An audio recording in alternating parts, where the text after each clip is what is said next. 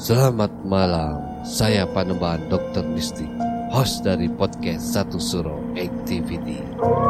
Sekarang Satu Suro Activity bekerja sama dengan Anchor. Aplikasi ini sangat membantu saya untuk membuat dan publish show saya ini. Perlu kalian ketahui, ternyata membuat podcast itu sangat gampang sekali dan 100% gratis. Anchor tidak hanya mempermudah untuk membuat podcast. Dalam hal distribusi pun, aplikasi Anchor memiliki banyak jaringan, di antaranya Spotify, Apple Podcast, dan platform podcast lainnya. Tidak perlu berpikir lama, segera download aplikasi Anchor dan bikin podcast kamu sekarang juga, gak pakai lama.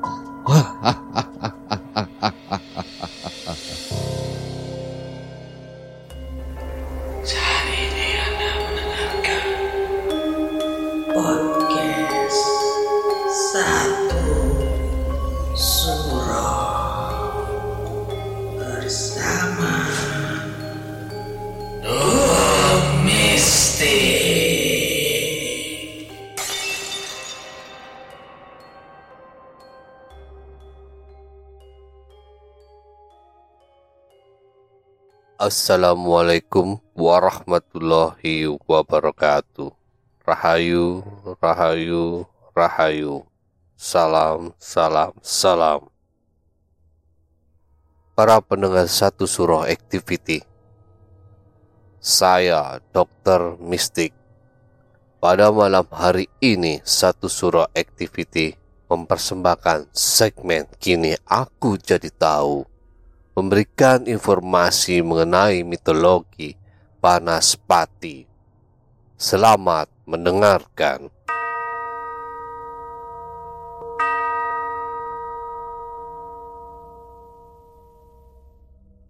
Asal-usul Banaspati belum diketahui oleh banyak orang.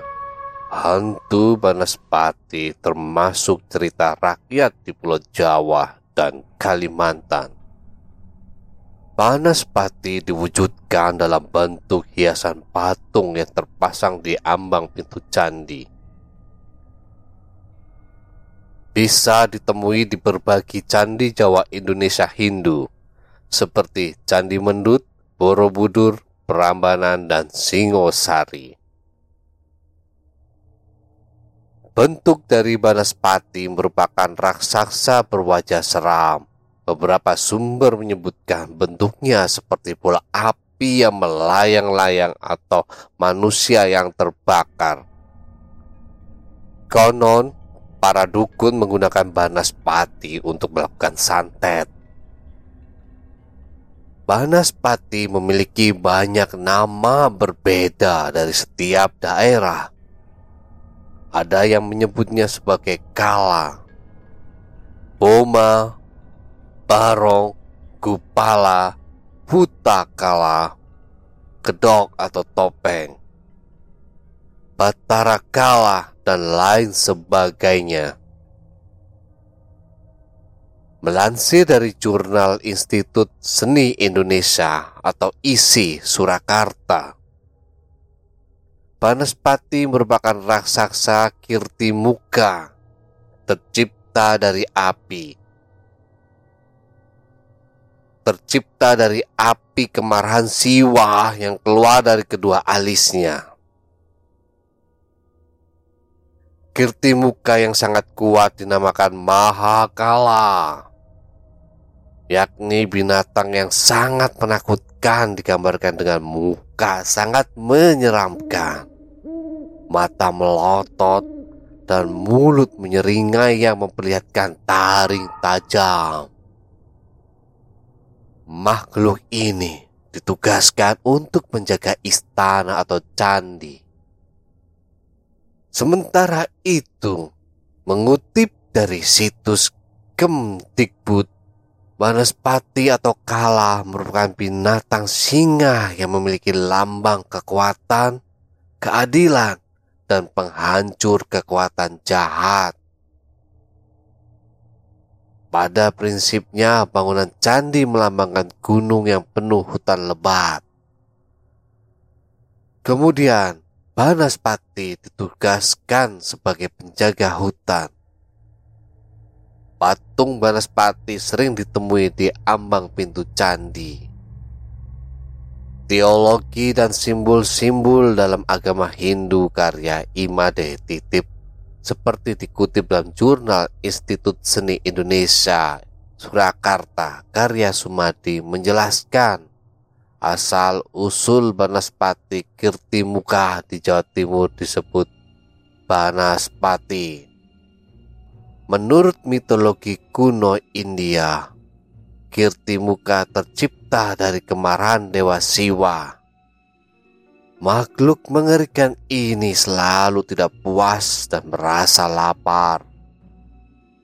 Kemudian dia ditugaskan untuk menghabisi Raksasa Rahu, utusan Raja Raksasa Brahma Jalandhara.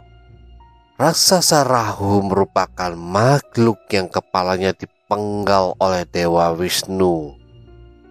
Dia mencuri dan meminum Amrta berwujud dewa. Meski telah dipenggal, kepalanya tidak bisa mati karena mulutnya telah meminum Amrta. Raksasa Rahu diberi perintah oleh Jalandhara untuk menyerang kekuasaan dewa tertinggi, yaitu Dewa Siwa.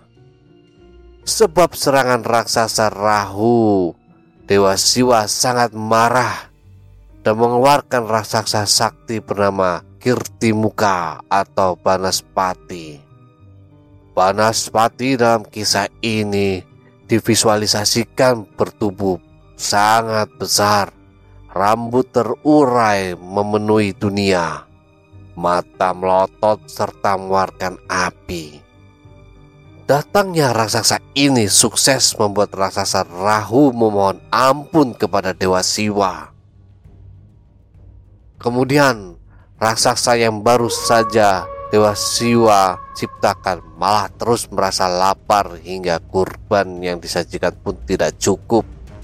Akhirnya Dewa Siwa memerintahkan raksasa ini untuk memakan dirinya sendiri, mulai dari kaki, tangan, perut, dada, sampai lehernya sendiri, hingga tersisa wajahnya saja. Jenis Banaspati berdasarkan cerita-cerita orang yang mengaku pernah melihat, yaitu ada 3 jenis hantu Banaspati. Pertama, Banaspati geni menjadikan udara sebagai sumber kekuatan. Bila ada yang bertemu dengannya dan merasa takut, dia akan mengambil energi udara di sekitar seseorang tersebut dan mengubahnya menjadi api yang berkobar-kobar. Kedua, Banaspati tanah liat hidup di hutan, senang menghisap darah korbannya sampai habis. Korban yang diincar yakni seseorang yang melayang ke tanah atau memakai alas kaki. Bila bertemu jenis Banaspati ini, diharuskan melepaskan alas kaki dan menampakkan kaki ke tanah. Yang terakhir adalah yang ketiga, Banaspati air, dikenal juga dengan sebutan Banaspati banyu, mencari korbannya yang berada di air dengan cara seolah-olah ditenggelamkan. Padahal korban dihabisi dulu darahnya sebelum kemudian ditenggelamkan oleh Banaspati air. Para pendengar Satu Suro Activity, itulah tadi asal-usul Banaspati, makhluk mengerikan dari tanah Jawa.